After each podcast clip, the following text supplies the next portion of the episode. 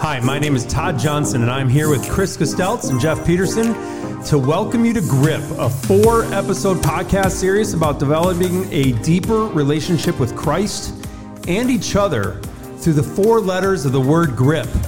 I don't want to be in the world's grip, I want to be in God's grip. Four letters, four episodes, some great guests, and great scripture to guide us. So let's get a grip.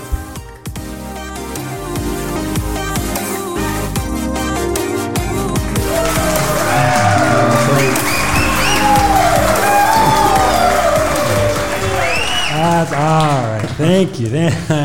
so here we are.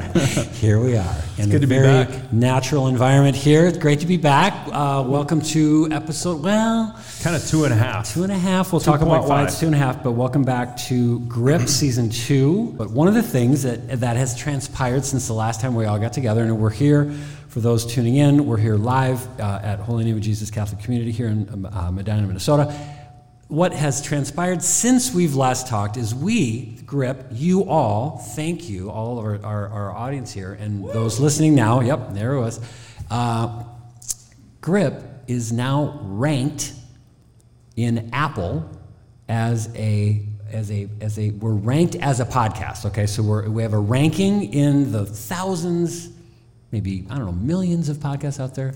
We are ranked, and we are ranked like you know you have like the Billboard 100 or whatever. Like we're actually to the ranking where they track your your rankings. Wow, isn't that cool? Yeah. So so and that is that is that is thanks to you and thanks to people listening and you know glory and thanks to God. Yeah, I was gonna First say, and foremost. shout out to Shout- Jesus. shout- Now, Amen. I thought, you know what, I should just kind of look into this. I should just like double click, just to kind of check, like what you know, just like how long have we been ranked? You know, and where Yeah. are we ranked? So we're about 216 is the ranking, which you know, when you think of all the podcasts out there in the world, and that and then I looked a little bit closer. and I was like, well, it's actually we're in the category of like religious and you know kind of spiritual podcasts. Yeah. But still, I mean, you think of like there's a lot of religion and a lot of podcasts in the world, and so it's- I mean, 216. That's there's still Yeah. like And Father Mike probably Yeah, we're coming like, for you, Father Mike. Watch out. Yeah. exactly Objects right, right. in mirror are closer than they appear. Totally, Yeah, exactly, they're- exactly. We're coming Yeah. for you. Yeah, and you know, you think of 217, 218, 219, they're all behind us, right? We're all behind the 216. So then I looked a little bit further, and, and I, I can't I can't confirm this, but I did I, I did uh, triple click on the on the ranking. It might it might just be in Taiwan. that might be our ranking. I'm, I'm not kidding you. So so we might be 216 in Taiwan. What does the word say until the, the word is preached to all nations, brother? Yeah. Amen. Exactly, and we're starting in. Taiwan. So it's kind of like uh, David Hasselhoff was huge in Germany. You know, Huge. and then Huge. So anyway, but Yeah. uh, whether it's just Taiwan or maybe, Is it really just Taiwan? I, well, there was this little flag next to our ranking, and so I clicked on it. That's, that changes things. So anyway, Yes. we're back here. It's great to be here. This is, like we said, this is this is not the second episode of the season. It's kind of two and a half because the other thing that transpired uh, since our first episode, our live episode, was you two had a wonderful opportunity to have uh, a, a bonus episode of Grip Season Two with no chump of a guest, Chris Stefanik. And so I thought maybe before we jump into tonight, give us a little bit of a recap. I'm sure everybody here has listened to it, everybody out there has listened to it. Clearly, the Taiwanese have listened to it. Um, and uh, tell us a little bit about just what that experience was like. So he reached out to us after our huge Taiwanese following. Yes, he found out. No. Yeah, we, we just reached out to him and see if he was interested, and just by the grace of God, he was in town and moved a flight, and we ended up we couldn't do it live for a number of reasons, and so we I mean it was at one point live, I guess, um, but we just met uh, at this incredible studio. My friend Nate Reinhardt, you guys know probably, um, he has a studio in his attic at his house, and we met up in St. Paul at Old Attic Recordings or whatever it's called, and and uh, he had it all set up. You know, he had a nice, nice little spot on the couch for Chris, and then I'm on a piano bench, and you had a stool, and we just got up there and met the man and riffed for a couple minutes, and then pressed record, and and we just talked about this beautiful, incredible thing of grip, and I think it just worked. It did, and I think he liked it because it's actionable. It's not overcomplicated. kind of right up my alley. So, uh, you know, it was a blessing to get to, together with him, and uh, yeah, it was. It was. You were missed. Let's be. Let's be very frank on that. It was Yeah. not the same not having you there. Well, I appreciate it. But the conversation, for those just, and this is not going to land well at all uh, in the audio listening audience, but for those in the room, show of hands. Have, is, how many people have had a chance to listen? Hundreds of hands raised. Hundreds of hands are going up right of now.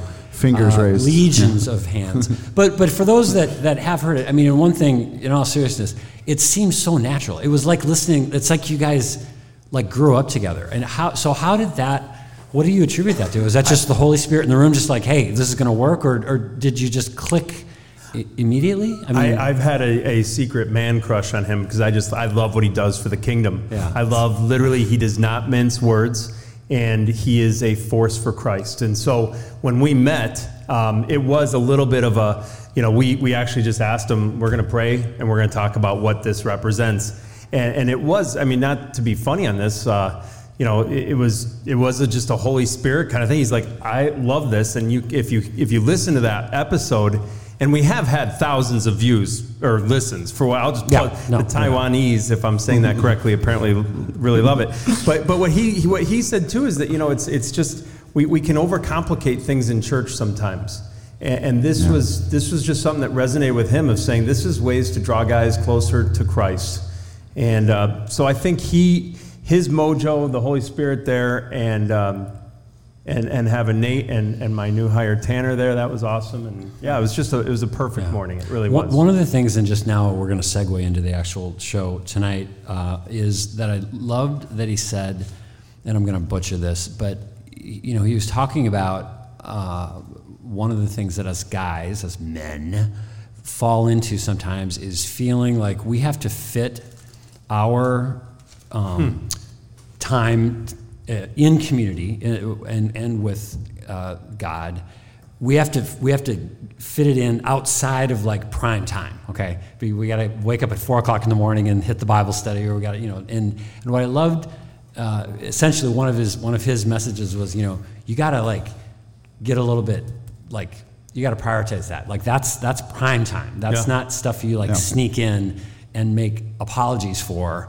or concessions for. That you've got to be able to feel as good about prioritizing that out of your day as anything else. And I just thought the way he said that was great. Yeah, I, that really struck me too. It's like, why are all men's groups at four in the morning? Or like, there's a men's holy hour. It's at midnight. You know, like Yeah. it's because we have all these, we feel all these responsibilities the rest of our life. But our number one responsibility is to worship God, right? Is to be with God, and that includes the time that we're with our brothers in group. And and in fact, that's what makes us good husbands and good fathers and and whatever. And I think.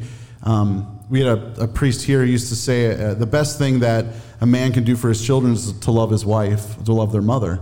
And I, and I think, with all due respect, that's a beautiful sentiment. But the best thing a man can do for his children is to love God first. Totally. Well, hey, let's get uh, let's get to tonight's uh, uh, uh, show, big show, if you will. So this is is really fun for folks uh, that are tuning in maybe for the first time, maybe missed the first couple of episodes with Grip. This is a fantastic idea uh, that Todd uh, came up with a few years back, and so we're going to take each letter uh, of the word Grip and de- devote one episode towards it. So tonight is all about G, about groups, about small groups. Todd, why don't you remind folks of what the G really stands for and kind of what how that fits into to this this kind of uh, model of grip. Yeah, so there's, you know, with, with the letter grip or the word grip, the four letters. So tonight we're going to hone in on the word G or the letter G and, and just these two roads that we can take as men. Uh, one is to be in the world's grip, and that G stands for I'm just going to go it alone. It's just going to be me. And I know of many people in my life. In fact, I had a guy in my office last week just sharing with me very transparently that he's just going it alone and it's not working out too well. And to be in God's grip, the G stands for no, I got to be in a group setting. I got to be with other uh, believers that are that are helping me along in this journey of life to help me stay accountable to not only uh, all the day-to-day stuff, but also stay accountable to being in His Word and, and in prayer and things like that. So the, the grip, I don't want to be in the world's grip and, and go it alone. I want to be in God's grip and, and be involved with a group. And that's what tonight's focus is about. Yeah, in season one, we talked about that classic Proverbs, right? That iron sharpens iron. and just as one man sharpens another. And I think that's a beautiful sentiment. But I think this idea of the importance of being a group actually goes deeper to our almost our deepest identity. Um, you know, in Genesis says that we're made in the image and likeness of God, right? And we know that Jesus Christ has revealed to us that God Himself is a community. Right? God Himself is Father, Son, and Spirit. And if we're going to really image God in our life, well, we can't be doing this alone, right? We have to be with others in seeking to follow Jesus Christ and seeking just to be the, the incredible men that we were made to be. You know, through all of our baptisms, um, we were baptized priest, prophet, and king. And, and everyone knows that to do any of those three things, none of those three things are done perfectly alone. And so to do those things well, to fulfill that, that calling, that high calling that we have in our baptism, oh man, we gotta we gotta do it with other people. Yeah. Um, and how many how many terrible things have happened in the world because a guy tried to go alone, mm-hmm. and either something terrible happened because he didn't have his brothers with him, or he didn't have that accountability. I think every every major uh, I shouldn't say every, but like major downfalls in the world yeah. you know, because guys aren't doing it alone. They aren't with each other, and I think it's because we were made to be with others. We're made to do this together, and also it's it's part of the joy of living, right? Like, I mean, there are certainly times we need to be alone, but living this wonderful life, this incredible gift that we have of every day, is when we get to see our brothers in Christ. Yeah. So I don't know. I think the church has a strong a strong call for each of us, and, and the Lord has a strong call for each of us to, in our deepest identity, to do this, this mission that we're on to live well and to do it with others. Yep. So that's why I'm really excited to have uh, our special guest tonight. Um, I've known uh, Father Bryce Evans for a number of years, five, six years, something like that. And counting. And counting. My, my wife says if we ever bring a priest on vacation with, uh, with us, it's going to be Father, Father Evans and um, I think it's just because he has great taste in wine. But uh, he's uh, he's a good man who thinks deeply, and, and every time that, that we get to hang out together, Father, I'm I'm just so excited to to spend that time with you. But also, I know it's not going to be a fluff conversation. Hmm. That we're going to ha- say something uh, important, and in fact, you're going to ask me a question that's going to get me to to go really to the heart of the matter. So I hope that's what happens tonight because now I've built it up. Um, I was going to say, until now, until, until now, right. today. If you'll welcome up Father Bryce Evans. Coming up, buddy.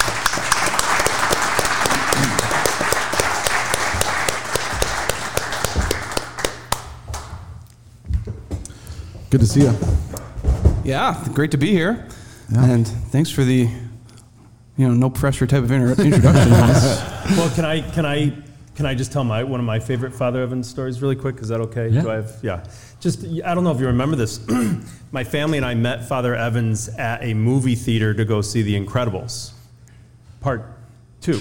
We met before. I think. We met before, yeah. right? But, but Father Evans hadn't been to a theater in a while. So when I when we got to the theater and I said, "You want something to drink?" He's like, "Yeah, sure. Like I'll take a water." I'm like, "No, no, no. Like, do you want like an adult beverage?"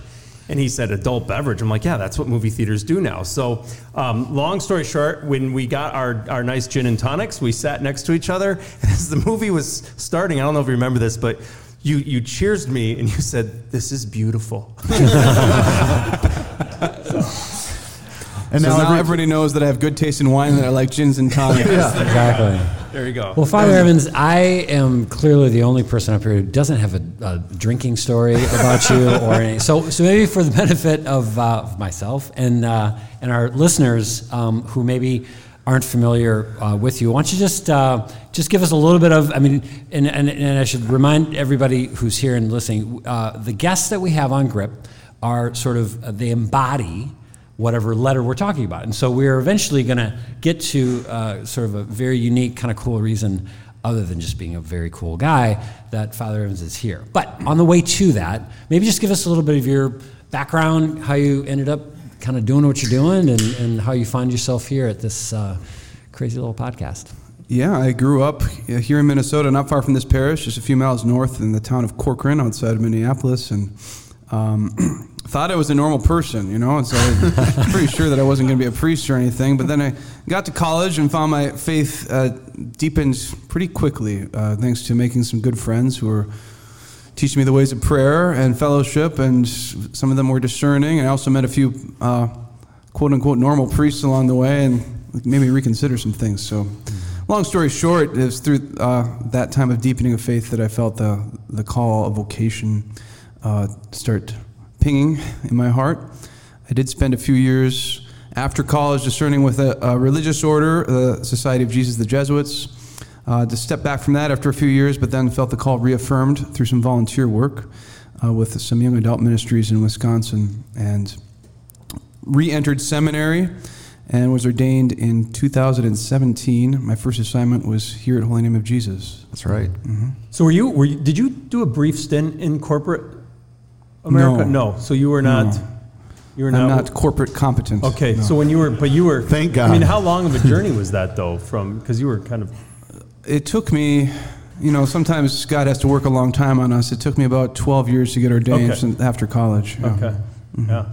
Well, and Like when I was because I, I was I was snooping on you a little bit online, just kind of because because That's- I get you know notifications. because that's what it's can. for. That's what it's for. But but no, it was like a ten year journey. I mean, Mm-hmm. from the time that you graduated to the time you were ordained. And one of the things that it was very apropos and not by design for tonight's episode, but but as the Holy Spirit would work, um, and probably led to the work that you're doing around. Um, um, uh, um, what we are going to talk about in a little bit. I'm just this is the, the longest tease ever. But um, those ten years were spent in communi- in community. Like you, mm-hmm. like it wasn't this sort of like isolationist, like I just got to find myself kind of a thing. I mean, you were what you know you found yourself whether it was at the reservation or in the society. So how conscious were you during those ten years that you weren't like the lily pads you were hopping to were already being they were already populated you know what i mean like you weren't just doing this you and a bible figuring out what your calling was it was with others Yeah, I mean, I think, you know, I'm just like anybody else. It's easy to fall into the temptation to thinking you're alone, even when you're not alone. Maybe that's uh one of the great lies that afflicts us in human life, right? That uh, we can think we're alone, but the truth is we're never actually alone. We might, in our thoughts and in our self consciousness, be alone, but we never are. So I think it was a gradual realization that as I was going through this time and sometimes having very difficult moments of not knowing where the Lord was leading me, not knowing how to make sense or heads or tails what was going on in my life, and thinking I was maybe all alone, uh, gently the Lord showed me the fact that I was, in fact, not alone, and that the only way for me to understand my, my path, my history, my future was in terms of the people the Lord has put in my life. And it's really when I started looking and paying attention to that that things opened up. yeah What was that like? I'm just thinking of you growing up down the street. I mean, Corcoran isn't that far away. You get the first assignment to Holy Name. Were you? Did you have a moment with God there where you just laughed to go, "Really? I was nothing but excited, Todd. okay, there you go.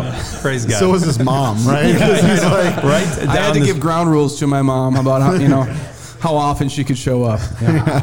Did she follow those rules? Uh, love you, mom, when you listen to Yeah, this. there you Uh, she did. She's very, very uh, sensitive and respectful.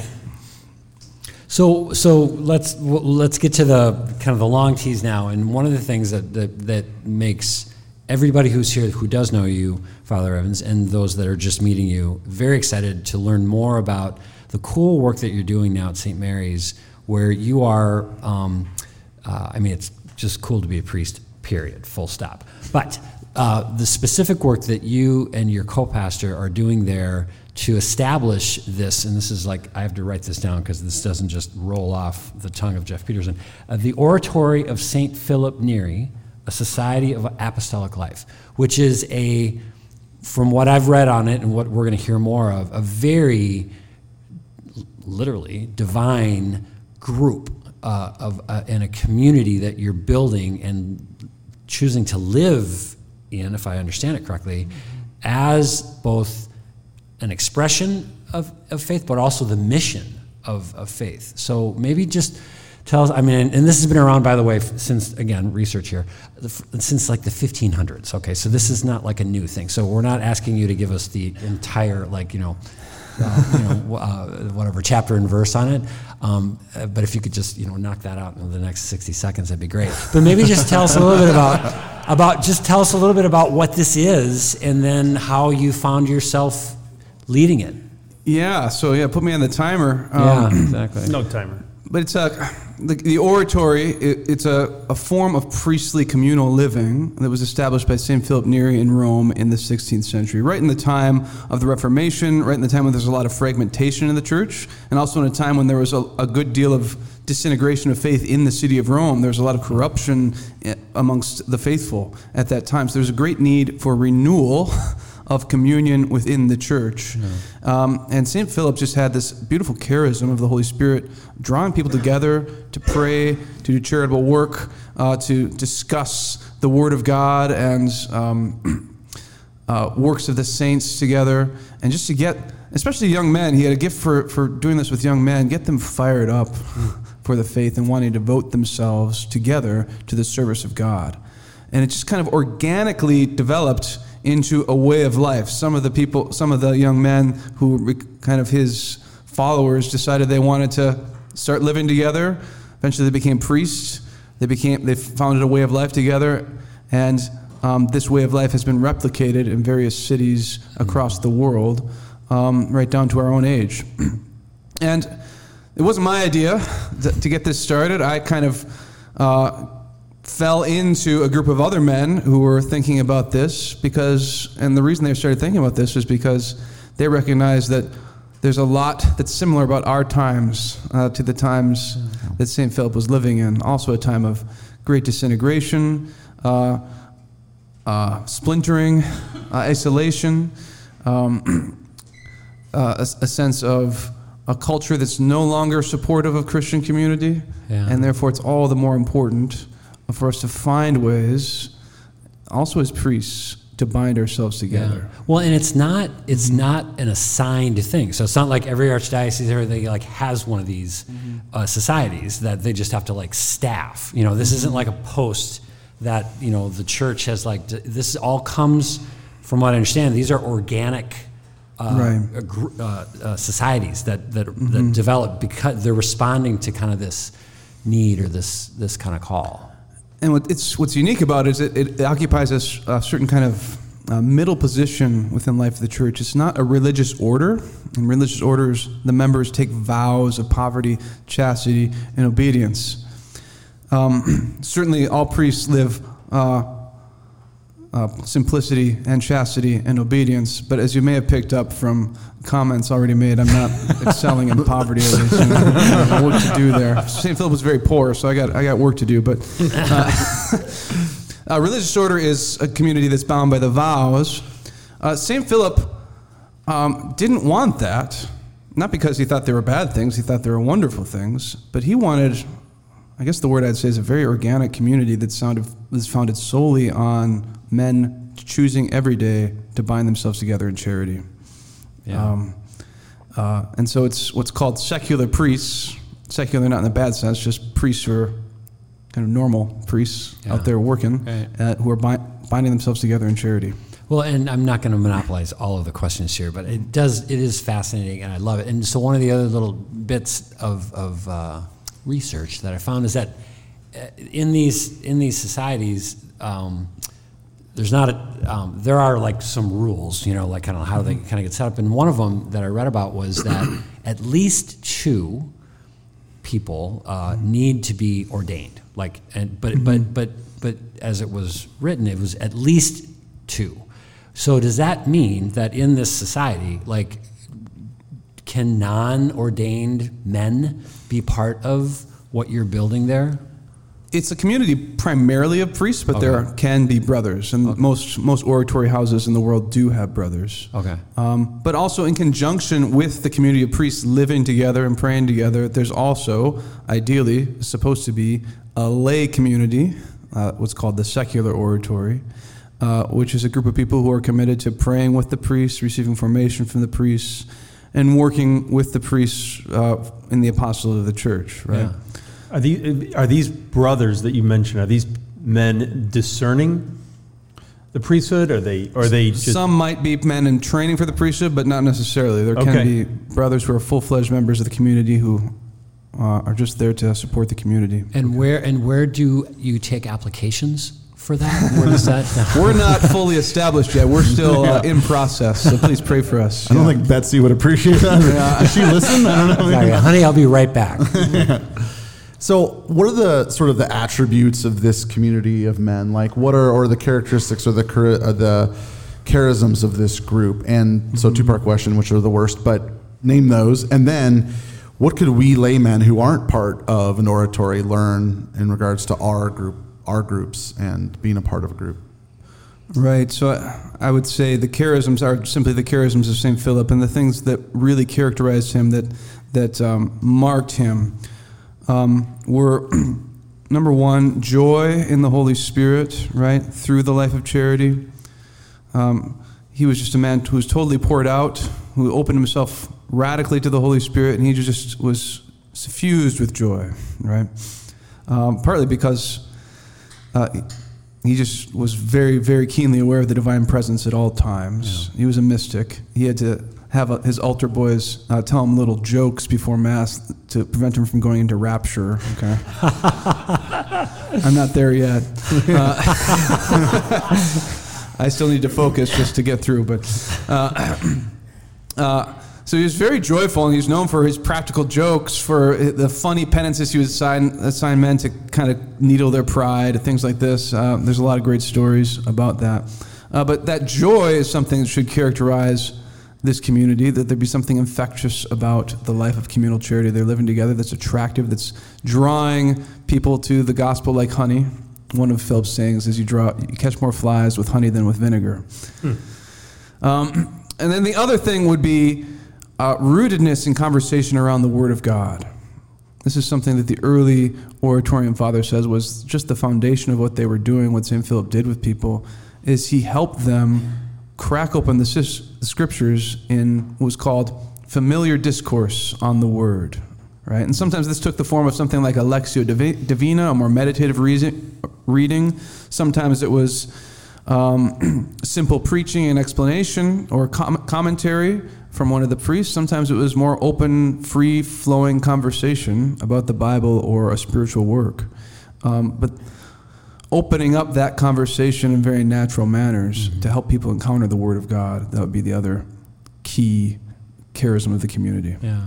Well, and the relatability, you know, Chris, to your to your second part of the question, I just I and why I think this is such a a, a interesting but also kind of necessary thing for more men to even just be aware of is, you know, it's a very um, you know, uh, again, back to the research that I was doing, it, you know, it talked about, you know, prayer, preaching, and the sacraments are kind of the core. Those are the co- the three big things that that, that this group is sort of you know pivoting around, and those same three things, like any any of us in this room, can be pivoting around those same things. You know, any of us can have a group of six guys that we get together with, and we don't have to like shack up and live in the same house. You know, but but those three things are so relatable. You know that we can apply all three of them every day. Sometimes I say it can be hard to explain what the oratory is because it's very simple. It's just a place where Yeah. uh, we're trying to gather energy or uh, concentrate energies to just do the church really well. But it's the same thing. That's the mag- It's the secret sauce of all good places. You know, joy, prayer, uh, the Word of God, rootedness Yeah. in the sacraments. You know, close relationship. Yeah. I love that. I love that idea that for men's community, especially for men's small groups, joy is an essential aspect. You know, like without that, um, we're going to miss the mark somehow. And it's joy in the Holy Spirit too. Like it's not just like frivolity or whatever, but it's it's true, deep, deeply seated joy. And I think some of my most joyful moments have been with brothers, like at a golf. Uh, uh, just somebody turned, friend of mine turned forty, and we had a golf thing. Yeah, you were there. That's right. I forgot. And um, just kidding, I didn't forget. And We've we also had prayed together. We, we had mass. We had mass in in the cabin. It was amazing. But like just the joy of being together, and and I don't think I I'd stop smiling all weekend. It was just awesome. So yeah, that's a good. I would love that. I've been walking with a quote today. I was, uh, I mean, just last night I was with my dear friend Kurt, and uh, we heard a quote from Mother Teresa who said, The biggest problem in this world is loneliness. And that just, that's just really s- struck me today as I just think about what we were gathering here tonight to do is to talk about being in a group. And um, I guess I've never thought about that from a priest standpoint, because the opposite of what I mean, most priests would we say ninety nine point nine percent are just working at silos, right? Which doesn't necessarily mean that they're lonely men. I think True. most priests would say they're not, but it's certainly not. We shouldn't consider that actually a normal situation for priests in the church, in the history of the church. It's actually quite a rare and abnormal thing for priests to be kind of out alone as they are so often today. Uh, that's more of a recent phenomenon due to um, that. Um, Building. The fact we built a lot in the 50s, for instance, and then there's a dive in the number of priests of, around uh, in later decades, and so we're dealing with a, a stretch right now. Um, but for most of Christian history, you know, the, guy, the idea of a priest living alone would have been exceptional, not the norm. And think about it if, to the point that, points that you guys were making before, if it's essential to being a Christian that we live in communion with one another, that we have deep fellowship with one another. If being a Christian means encountering the personal God and the person of Jesus Christ in a relational manner, and that this is inseparable from also having relational communion with one another, if priests are going to lead that, it doesn't really make sense if they're living like loners, you know? And that's not to fault anybody for the situation we're in right now. It's just to say we we need right now to find, and a lot of the young priests are, are convicted about this. We need to find ways, especially with the culture heading the way it's going, to find ways to bind together more intentionally. And where this is happening, not just in the oratory, there's a lot of other examples of where this is happening. Where this is happening, you can see great fruit. Yeah. Well, in, in, in the oratory in what you're building, it, it'll it'll it'll be there. But even outside of that, you know, how how does as a as a priest, do you um, and this is not uh, meant to be a leading question, but when I'm thinking of my own experience when I've been in group situations and there's a priest uh, at the table, like I, it's great, like because I'm you know I'm, I'm obviously part of the laity, and it's like oh my gosh, great, we've got we've got a, an authority here. You know, I've got somebody who I can really learn from. You know what I mean? And who can, who I can really. And I'm always, I'm feeling very greedy. I'm like, all right, I'm just gonna, you know, tell me, tell me. what is it like as a priest, uh, or for, you don't, you don't have to answer it for all priests, but for you. So, since being a priest, and you're now in groups of yes, you have groups with your brother priests, but you're also in groups with lay leadership, and you're you're you know in a position of both teaching, but you're also listening, and you're and you're, so. What is that experience like for you, and what do lay what what does the laity do? What does that community of laity do for you? As a, as a leader of the church, you know, and, mm. and again, this isn't meant to be a leading question of like, it's great, I love you guys. but I'm just curious to know, like, what, how, how has that changed since you've taken on the this formal role as as an ordained? You know, how, what what influence or, or what do you get from the lay sort of leadership? I would really say that you know people sometimes ask uh, priests, especially when I was newly ordained, what's what's, what's been the greatest surprise? And I would say my greatest surprise, don't want this to come out the wrong way, but my greatest surprise was just what a treasure it was to find deep fellowship and communion with, with lay friends. You know, uh, especially on a peer level, that was a beautiful gift. Uh, but um, of course, there's something about a priest's life and a priest's experience uh, that a layperson just can never fully understand. You know. Um, and so there's going to be some things, there's some communion that I can only have with priests, right? That can't share everything. Uh, but nevertheless, um, when I've been in situations uh, when we're able to have just real, authentic, honest, you know, sh- sharing and prayer and conversation uh, with lay people who are seeking Christ, I can just say that's just deeply, deeply refreshing and encouraging, right? Um, uh, the vocations are all complementary, right? So when I see marriage being lived wholeheartedly, when I see religious life and sisters or brothers being lived wholeheartedly, it just fires me up, and, and it's a huge source of um, encouragement. Yeah. You know, So how many how many other brother priests do you have right now in your Right now, just one. Uh, just one. He's a very uh, good and close friend. Don't worry, dude. If you're listening, You called him my great one, yeah. co-pastor. I think he'd rather consider me his, His co-pastor. um, uh, we do have uh, this la- past summer we had uh, a deacon living with us who's in formation, who's interested perhaps uh, with the Archbishop's permission one day to to join us. Uh, God's will be done. Uh, there's also a layman currently living with us who is generally discerning, and we'll see what happens there. But so we've had combinations of three or two, three, four guys living in the house at, at any given time. And the idea is still that you are still pastoring and shepherding a church, correct? Yeah, a Okay, parish. so that doesn't change, No.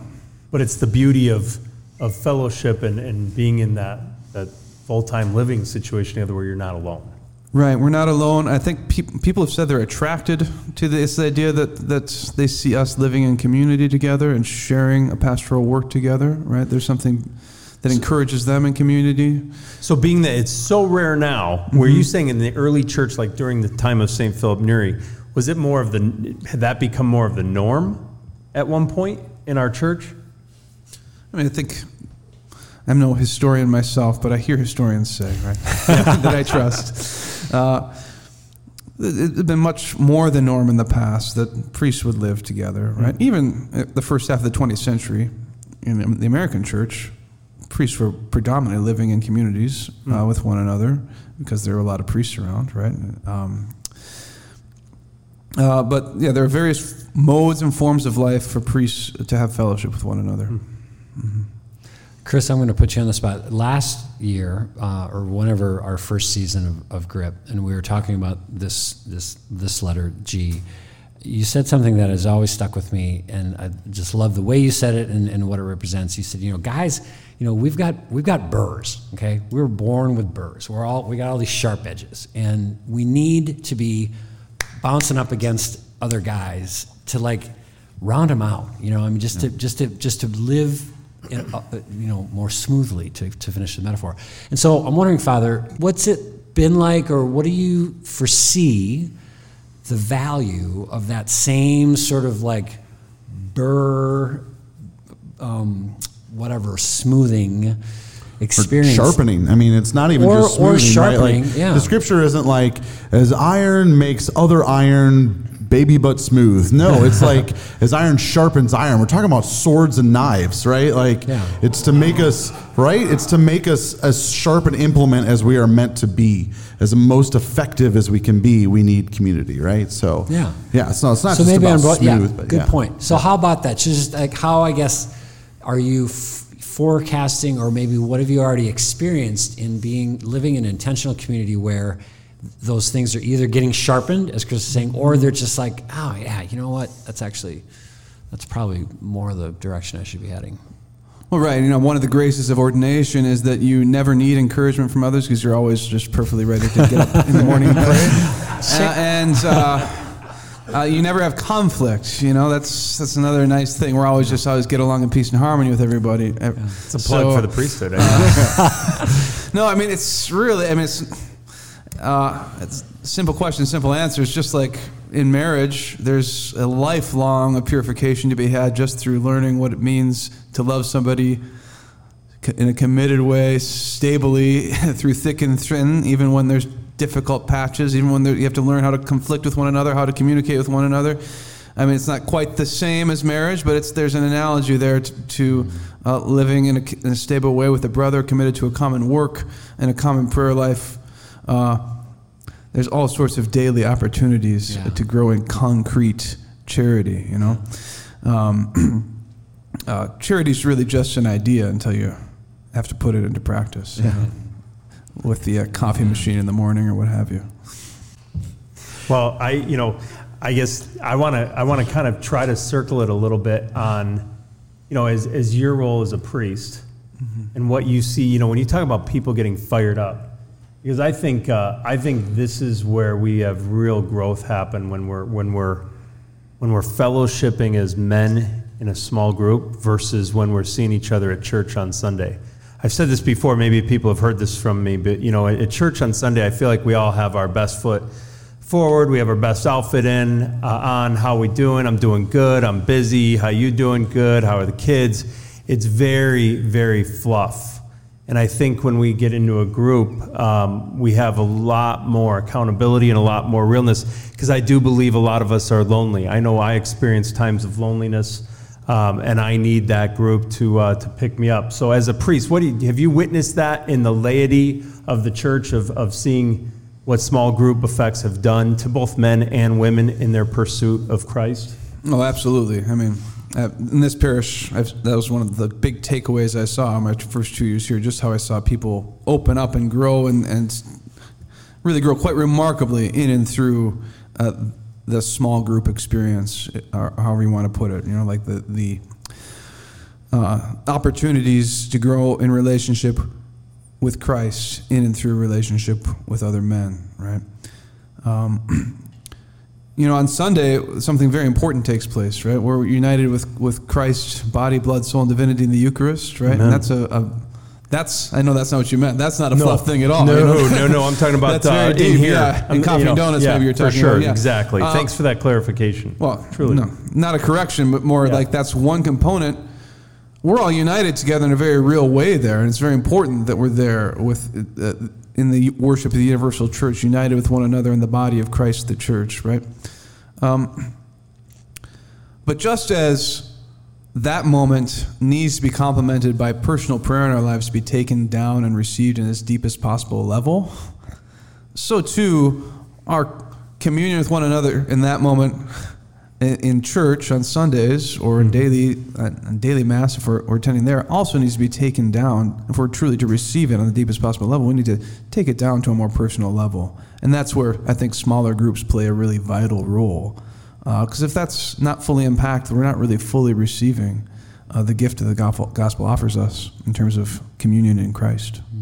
I think it's one of the most powerful moments of my, I wouldn't say my necessarily my week, but like uh, we have a holy day of obligation, you know, and we have this mass and and um, I'm in my pew. We're right siders here at Holy Name, um, so we sit on the right side, and I uh, and I'll look across, and what's interesting is most of the guys uh, in my well, I'm in a couples group, and most of the guys in the and most of the families in the couples group are left siders.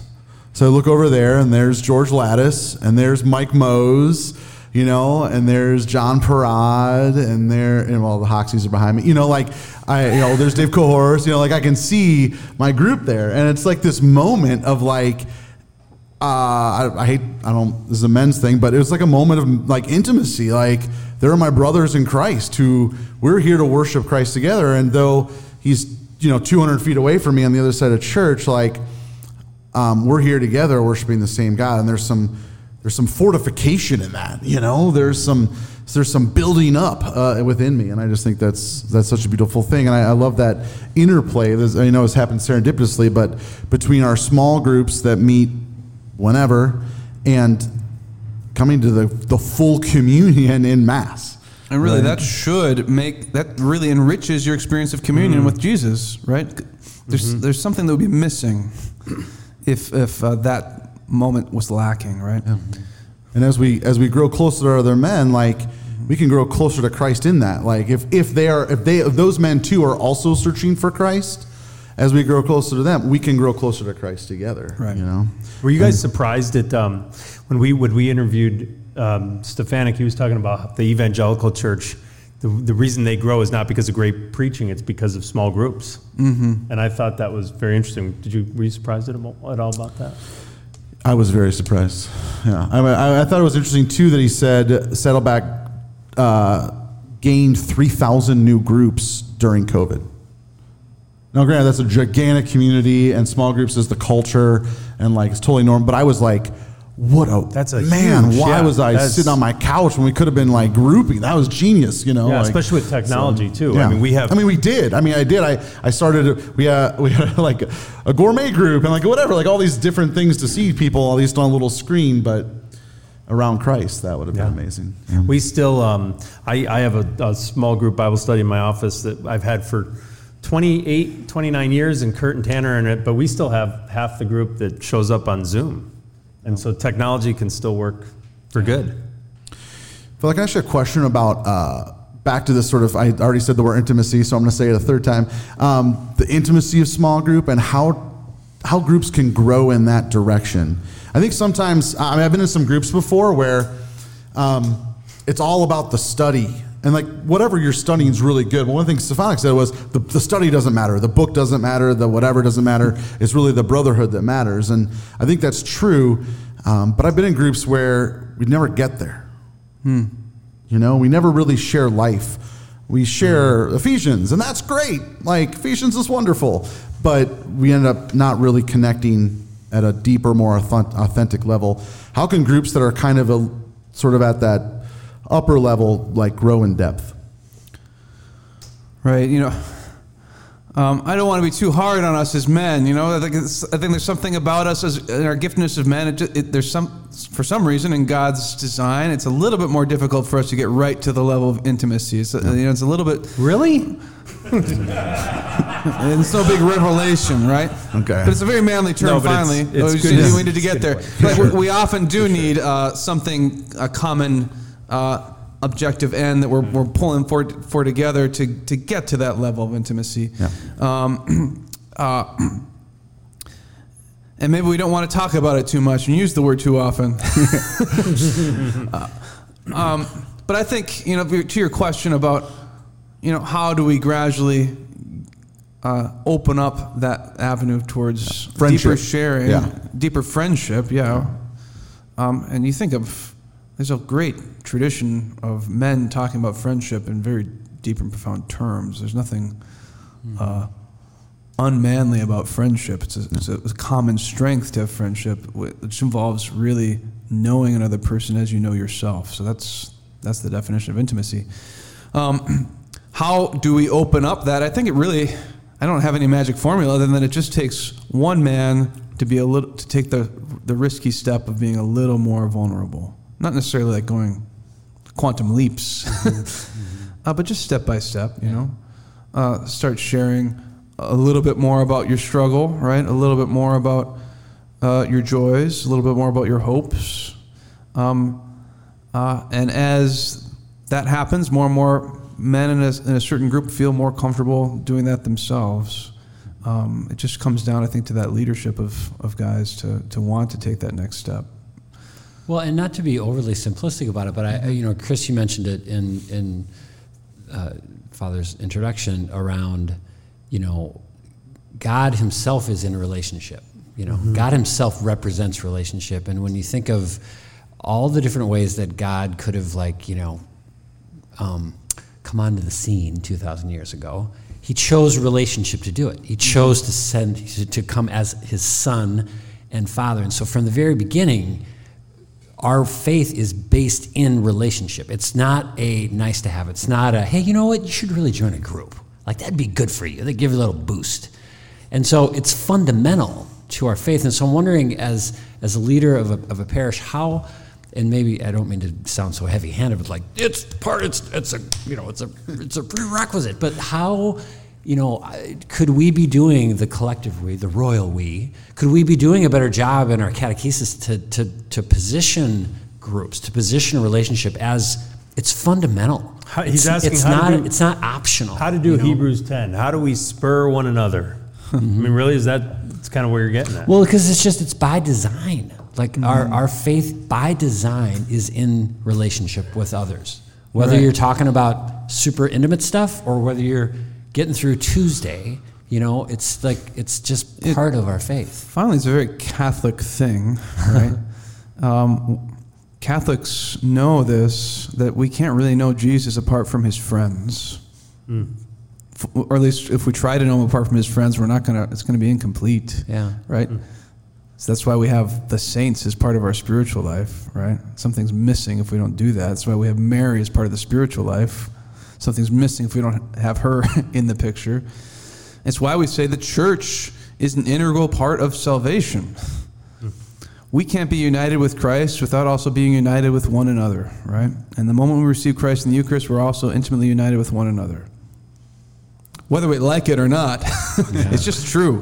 Yeah. If Christ becomes the deepest part of me upon receiving communion, then I, I share the deepest part of me with everybody else who just received communion. At least those who did it with a, with an open spirit, you know. Um, and that reality, if we just reflect on that, as a feature of hardcore orthodoxy, hardcore manly orthodoxy,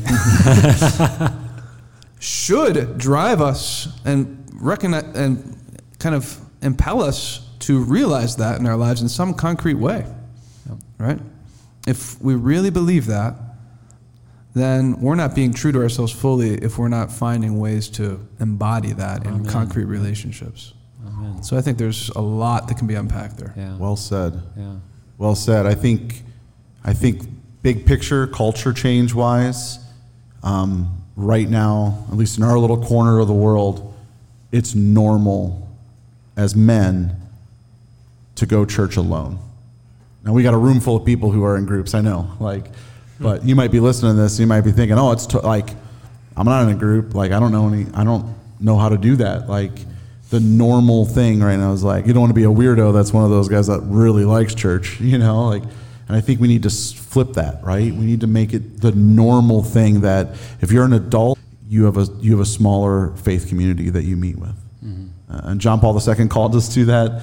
Um, I think back in the '90s, you know, like that this uh, calling for this rise of small ecclesial communities, small church communities that um, that we we enter into these relationships and that it be the way that we have authentic community in such a big place. Yeah, you know. totally. So, all right, to, ra- to bring us home here, Father. So let's let's go. Let's get back. We're gonna we're gonna ask you a question about your specific situation uh, there at the oratory. So you're gonna spend the next few years, or and I don't know, like with this, do you sign up for like? Is this like a 12 year gig, or is this kind of an indefinite? We're just gonna kind of do this oratory thing until it like, you know, whatever. So, so I guess the, part of the question, this is all part of a very long question, is is how like is there a term on it? Like, is there you're going to do this and it's going to be done, and then if so, I would imagine this is the leading part of the question that this experience is going to stay with you forever. Like, even if when you go off and do your next thing, I have to imagine this experience is going to be something that will be with you personally and, and part of how you're going to lead for the rest of your the rest of your vocation. So maybe the first part is like temporal, like temporally, like all right, are we on the clock here? And then secondly, how's how, how's it going to influence you as you go? So the idea of an oratory is that it is something stable, something that is founded to be permanent until the Lord comes again, right? So one of the sayings is the oratory gets to plan in terms of generations, not just a five-year plan, Yeah. because uh, the community carries forward something stable, and that's something that's attractive. So our hope and, and goal is that if the Lord blesses us, if He does this work, uh, we'll grow into a stable community that can just be planted where we're at in our, our nest in St. Paul uh, and live try to live embody the charity and joy of Christ there, right? Now, that's up to God, Yeah. right? And us, our response to his call, of course. Uh, but certainly, there's no time of living in community with others that doesn't shape us. I mean, Yeah. we are, it's written into our DNA as human beings. We're shaped as people for community and we're shaped by community. So, yeah, certainly, whatever goes forward, this is going to shape who I am as a priest. Yeah. Well, I think it's a great example. Uh, it's a great example to, to learn about, which we've been peppering you with questions here.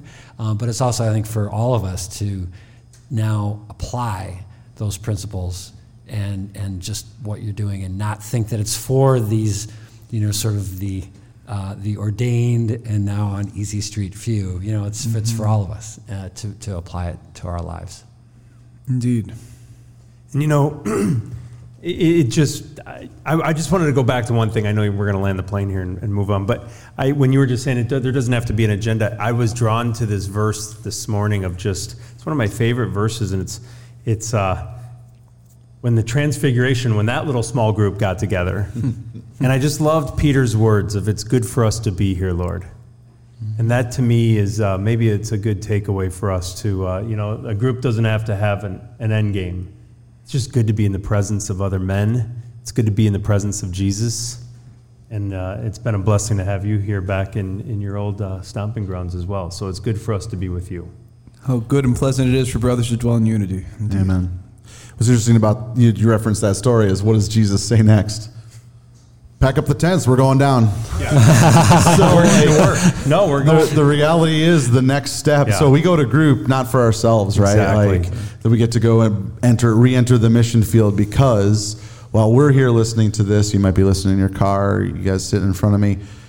There's a million men out there who don't have this That's where my heart is. and don't Yeah. have don't have that group that's went to the mountaintop together, and we gotta we gotta get them because um, yeah, that's our mission. That's what we've been called to do. Just one last thought on that. Yeah, you know, I please, just heard uh, another uh, fine, uh, exemplary man speak to some of the college students I, I uh, serve at the University of St. Thomas, and one thing he just said was, communion, community, breeds mission. Right? When men, not just men, but when Christians, but men in a, in a special way, are are tightly bound together, that drives apostolic mission. Right? And conversely, common mission deepens communion. communion. So they, they feed into one another. Yeah. Amen. All right. Well, uh, before we pack up our tents uh, tonight and head down, Father, can we uh, can we put you on the spot for a final kind of blessing uh, for us tonight uh, as we as we head off on our on our way? Sure. In the name of the Father, and the Son, and of the Holy Spirit. Amen.